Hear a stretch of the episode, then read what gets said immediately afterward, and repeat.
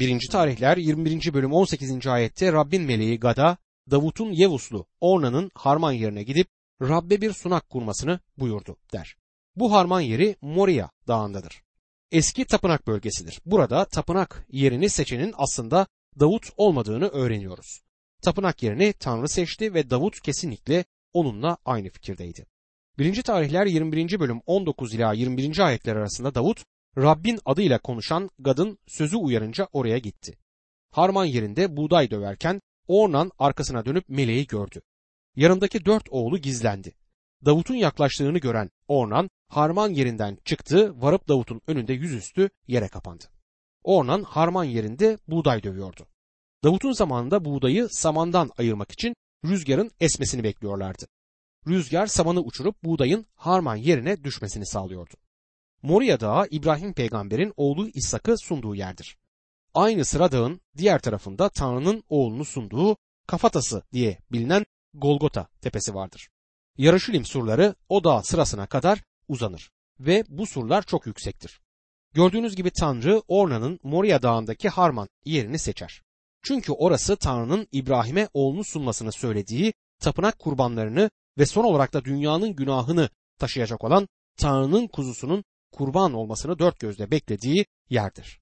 1. tarihler 21 ila 23. ayetlerde Davut Ornan'a Rabbe bir sunak kurmak üzere harman yerini bana sat dedi. Öyle ki salgın hastalık halkın üzerinden kalksın. Harman yerini bana tam değerine satacaksın. Ornan senin olsun diye karşılık verdi. Efendim kral uygun gördüğünü yapsın. İşte yakmalık sunular için öküzleri, odun olarak dövenleri, tahıl sunusu olarak buğday veriyorum. Hepsini veriyorum. Ornan cömert bir adamdı. Harman yerini ve Davut'un ekmek takdimelerini sunabilmesi için topladığı buğdayı verdi. Ayrıca yakılan takdime için öküzleri ve odunları da verdi. Bu adam her şeyi Davut'a sundu. Ama şimdi bir de Davut'u dinleyin. 1. tarihler 21. bölüm 24. ayette ne var ki Kral Davut olmaz dedi.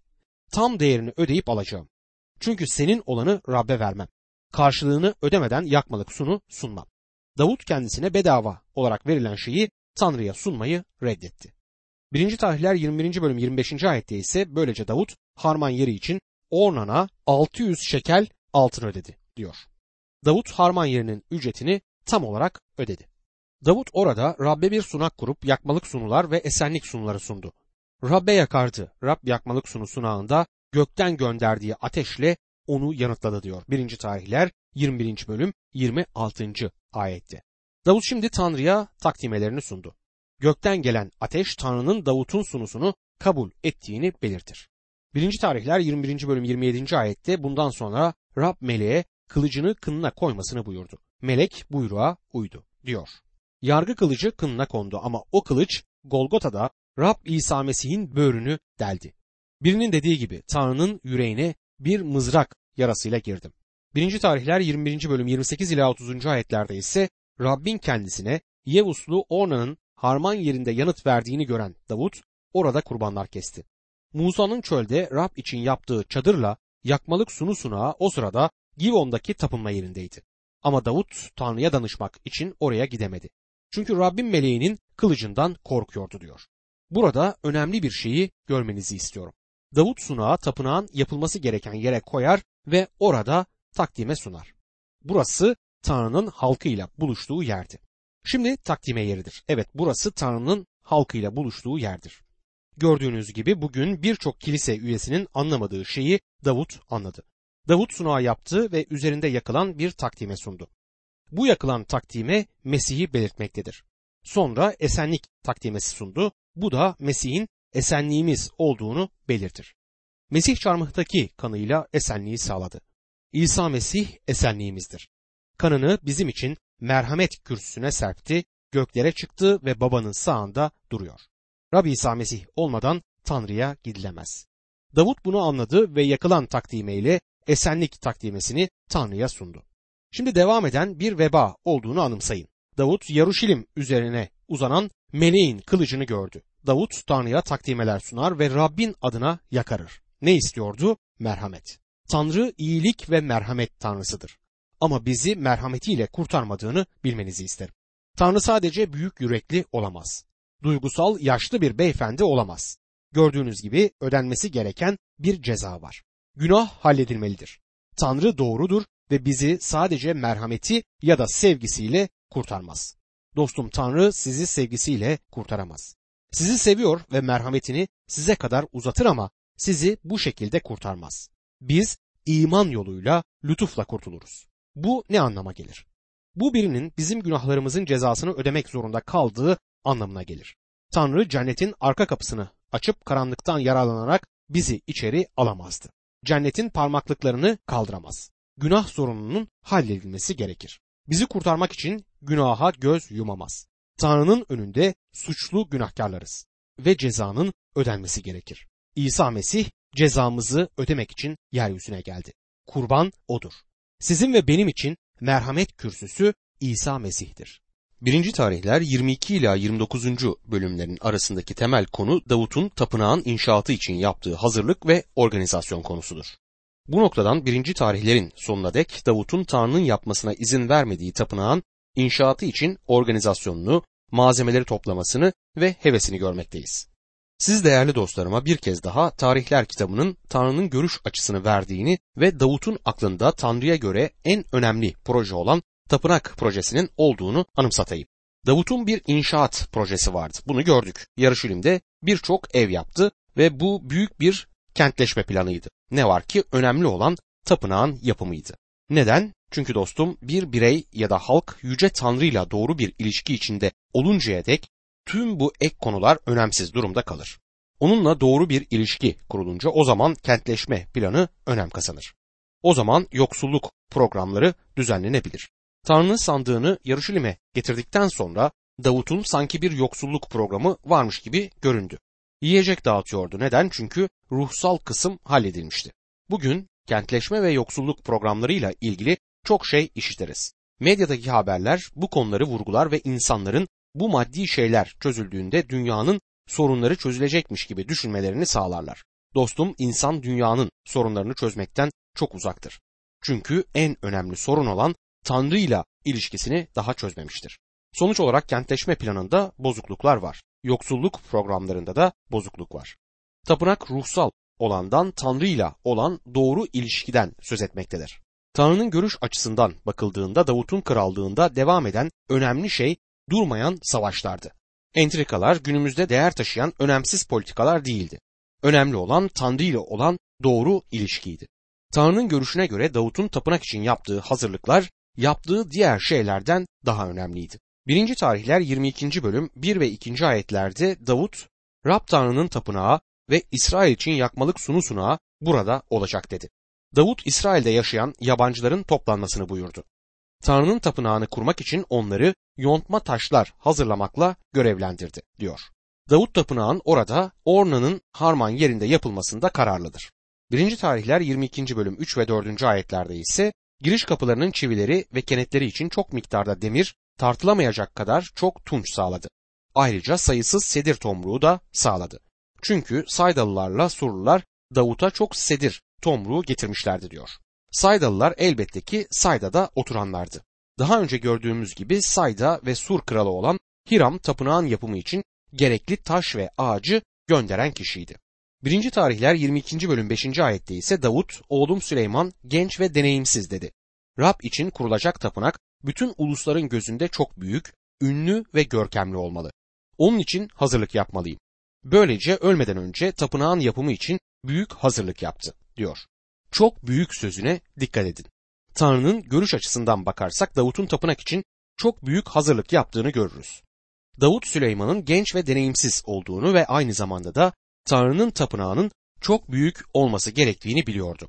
İşte bu nedenle bunun Süleyman'ın değil Davut'un tapınağı olarak adlandırılması gerektiğini söylüyorum. 1. tarihler 22. bölüm 6 ila 8. ayetler arasında Davut oğlu Süleyman'ı yanına çağırdı. Onu İsrail'in tanrısı Rab için bir tapınak kurmakla görevlendirdi. Sonra Süleyman'a şöyle dedi. Oğlum, Tanrım Rabbin adına bir tapınak kurmak istedim. Ama Rab bana sen çok kan döktün, büyük savaşlara katıldın dedi. Benim adıma tapınak kurmayacaksın. Çünkü yeryüzünde gözümün önünde çok kan döktün diye yazar. Davut'un savaştığı savaşlar üstüne yıkılan savaşlar olmasına ve onun saldırgan biri olmamasına karşın Tanrı onun kan döken biri olduğunu söyler. Tanrı savaş yanlısı değildir. Onun adı savaş tanrısı değildir. Tanrı kesinlikle savaşa karşıdır. Rabbimiz barış, esenlik ister ve İsa Mesih de bu yeryüzüne barış getirecek olan barış ve esenlik prensidir. Tanrı Davut'un bir savaş adamı olmasından dolayı tapınağı yapmasına izin vermeyecektir. 1. tarihler 22. bölüm 9. ayette ama barışsever bir oğlun olacak. Onu her yandan kuşatan düşmanlarından kurtarıp rahata kavuşturacağım. Adı Süleyman olacak. Onun döneminde İsrail'in barış ve güvenlik içinde yaşamasını sağlayacağım diyor. Tanrı Süleyman'ın barış ve rahatlık adamı olacağını çünkü onun günlerinde İsrail'e barış vereceğini söyler. Ancak göreceğimiz gibi barış sürekli olmayacaktı. Ne var ki dini liderler onu yani İsa Mesih'i reddettiği zaman İsa Mesih İsrail halkının önünde durup Matta 11. bölüm 28 ve 29. ayetlerde Ey bütün yorgunlar ve yükü ağır olanlar bana gelin ben size rahat veririm. Boyunduruğumu yüklenin benden öğrenin. Çünkü ben yumuşak huylu alçak gönüllüyüm. Böylece canlarınız rahata kavuşur dedi. O Süleyman'ın yapamadığını yapacaktır. O büyük Davut'un daha da büyük olan oğludur. İnsan ruhuna rahatlık, esenlik, teselli ve sakinlik getirebilen odur. Tanrı merhametlidir çünkü o sizin için biricik oğlu olan İsa Mesih'i yeryüzüne gönderdi ve İsa Mesih bizim günahlarımız için çarmıhta canını verdi. Bu nedenle İsa Mesih bana gelin ve ben seni dinlendiririm, rahatlatırım demiştir. İsa Mesih'in bu çağrısına nasıl bir tepki göstereceksiniz? Yüreğinizin kapısına ulaşmak için elinden geleni yaptı. Daha fazlasını yapmayacak çünkü o her şeyi yaptı ve şimdi şöyle diyor. İşte kapıda durmuş kapıyı çalıyorum. Biri sesimi işitir ve kapıyı açarsa onun yanına gireceğim. Ben onunla, o da benimle birlikte yemek yiyeceğiz. Vahiy 3. bölüm 20. ayette. 1. tarihler 22. bölüm 10. ayette adıma bir tapınak kuracak olan odur. O bana oğul olacak, ben de ona baba olacağım. Onun krallığının tahtını İsrail'de sonsuza dek sürdüreceğim diye yazıyor. Gördüğümüz gibi Rab İsa Mesih bu vaadin nihai olarak yerine gelmesidir. Bana göre Davut Süleyman'ın kral olmasıyla o kadar çok ilgilenmiyordu. Süleyman hanım evladıydı. Sarayda kadınların olduğu bir bölümde yetişti. O diyarın kayalık yerlerinde babası Davut'un yaptığı gibi yaşayarak kendini savunma konusunda hiçbir şey bilmiyordu. Davut'la Süleyman yetişme tarzı açısından birbirlerinden çok farklıydılar. Bir bakıma Davut Süleyman'a şöyle demektedir. Tapınağı sen yapacaksın. Seni yüreklendirmek ve tapınak konusunda sana teşvik vermek istiyorum. Çünkü çok büyük bir tapınak yapmak yüreğimde yatan aslandır. Kan döken bir adam olduğum için Tanrı bunu benim yapmama izin vermiyor. Dostum burada biraz durup size Davut'un günahını örtbas etmeye çalışmadığını anımsatmak isterim. Dünyada her şeyden çok yapmak istediği şeyi yani Tanrı için tapınak yapmayı yerine getiremedi. Yaşamındaki günahtan dolayı amacına ulaşmasına Tanrı'nın izin vermediği bir adam vardır. Günah hepimizi tökezletir. Davut'u da bu noktada tökezletti. 1. tarihler 22. bölüm 11. ayette Şimdi oğlum Rab seninle olsun. Tanrın Rab kendisine tapınak kurman için verdiği söz uyarınca seni başarılı kılsın diyor. Davut bu genci nasıl da yüreklendiriyordu. Gencin teşvik edilmeye ihtiyacı olduğunu biliyordu. Kadınların yanında yetişmiş olan Süleyman saldırgan biri değildi. Daha sonra göreceğimiz gibi Süleyman Davut'un krallığının ürünlerini topladı. Rabbin şu sözleri tam ona uymaktadır. Başkaları emek verdiler, siz ise onların emeğinden yararlandınız. Süleyman başkasının yani babası Davut'un emeğinden yararlandı. 1. tarihler 22. bölüm 12. ayette Tanrın Rab seni İsrail'e önder atadığı zaman yasasını yerine getirmen için sana sağgörü ve anlayış versin diyor. Davut oğlunu Tanrı'nın yolunda gitmesi için uyarmaktadır.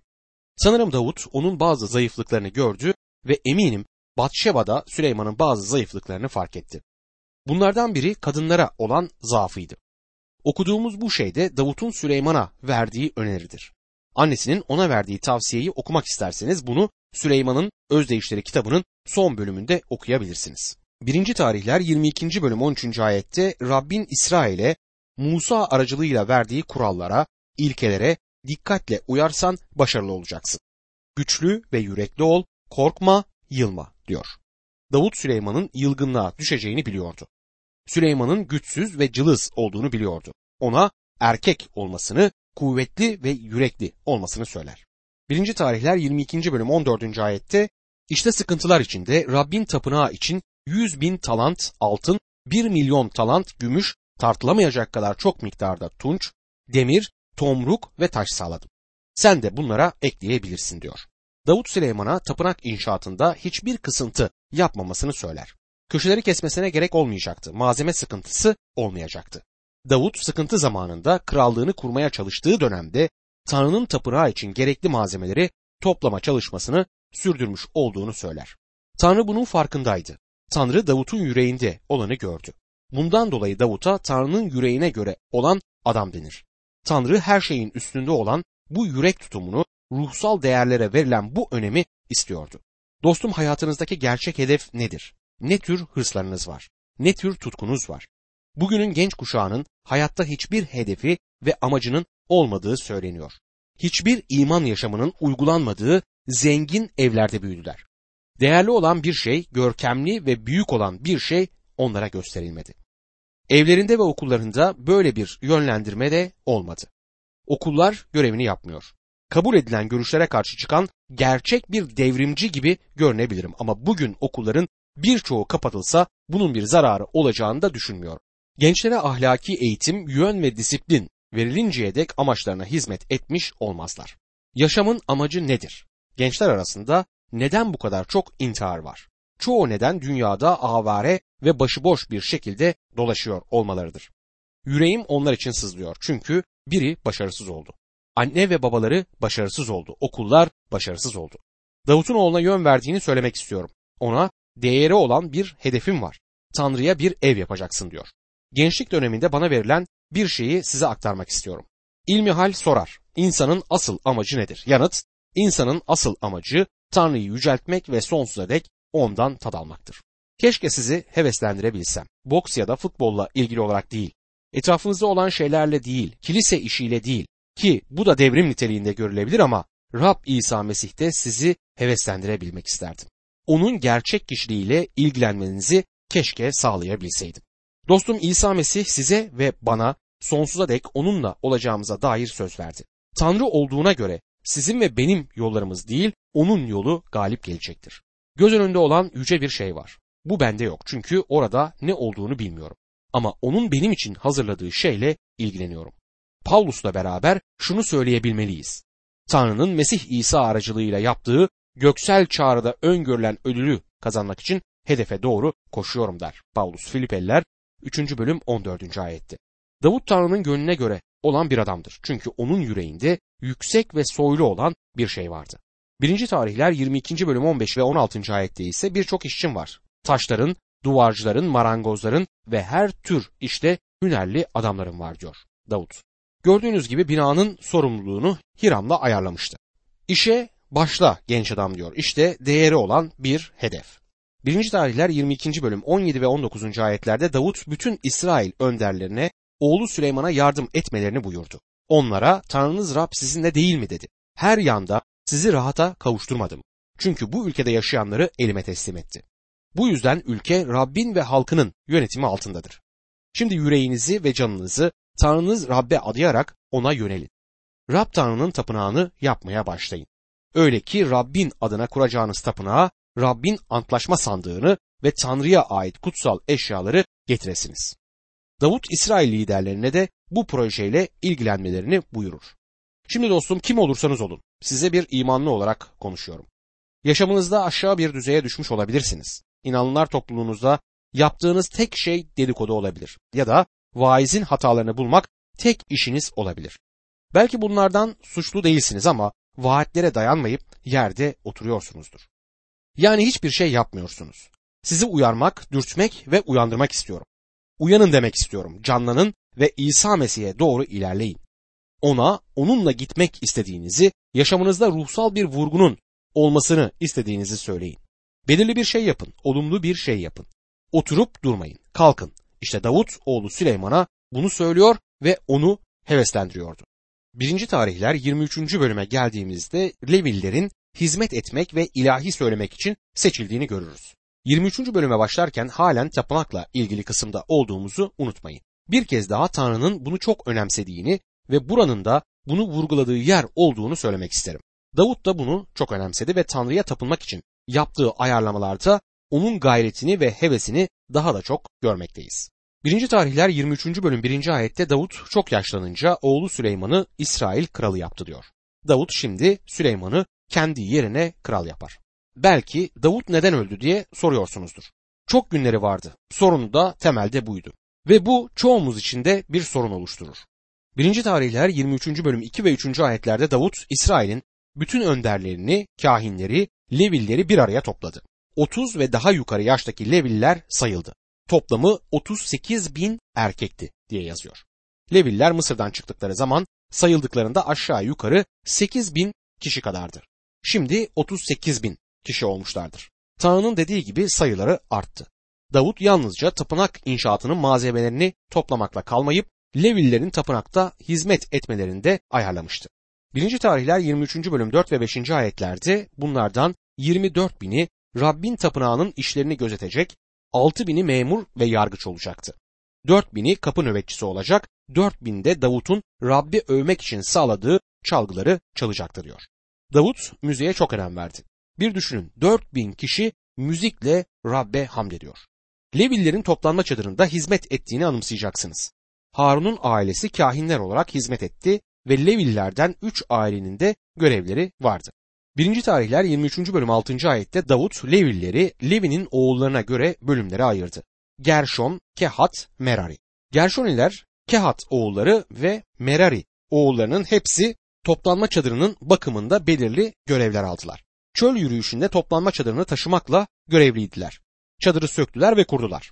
Gershoniler perdeleri ve örtüleri taşıdılar. Kehat oğulları eşya parçalarını taşıdılar. Merari oğulları döşemeyi, direk ve sütunları taşıdılar. Sayılar kitabında gördüğümüz gibi sabahleyin toplanma çadırını söküp akşam olduğunda da kurma hizmetini yapmak oldukça büyük bir işti. 1. tarihler 23. bölüm 26. ayette onun için Levillerin Rabbin çadırını ve tapınma hizmetinde kullanılan eşyaları taşımalarına artık gerek yok diyor. Levillerin toplanma çadırını çölde taşıma görevleri sona erdi. Şimdi Rabbe hizmette yeni bir görevleri vardır. Bu yine keşke öğrenebilsem dediğim bir şey. Tanrı birçok iyi Hristiyan kuruluşu oluşturdu. Amaçlarına hizmet ettikten sonra bunları devam ettirmek, korumak isteyenler çıktı. Bazıları tamamen ölü durumdadır. Hiçbir işleri yok. İyi bir amaca hizmet etmiyorlar. Tanrı bir şeyi bitirince onu bitirir dostum. Yeni bir şeye başlama zamanı gelmiştir. Tanrı Levillere aslında şöyle diyor. Artık çölde dolaşmayacağız. Şimdi bir tapınağımız olacak ve sizin hizmetiniz de farklılaşacak. Dostum Tanrı'yla devam edelim. Canlı ve hareketli bir şey yapalım. Levillerin şimdi yeni bir görevi var. Tanrı'nın sandığının tahtaları çıkarılır. Artık sandık tekrar taşınmayacak. Yarışilim'de Orna'nın harman yerinde daimi olarak kalacaktır. Davut yeri satın aldı ve tapınak orada inşa edilecek. Tapınakta Levillerin yapacağı birçok iş olacak. Böylece Davut onların kura ile seçilen vardiyelerini ayarlar. Belirli bir süre çalışacaklar sonra dinleneceklerdir. Davut tapınağın hizmet işini bu şekilde ayarladı.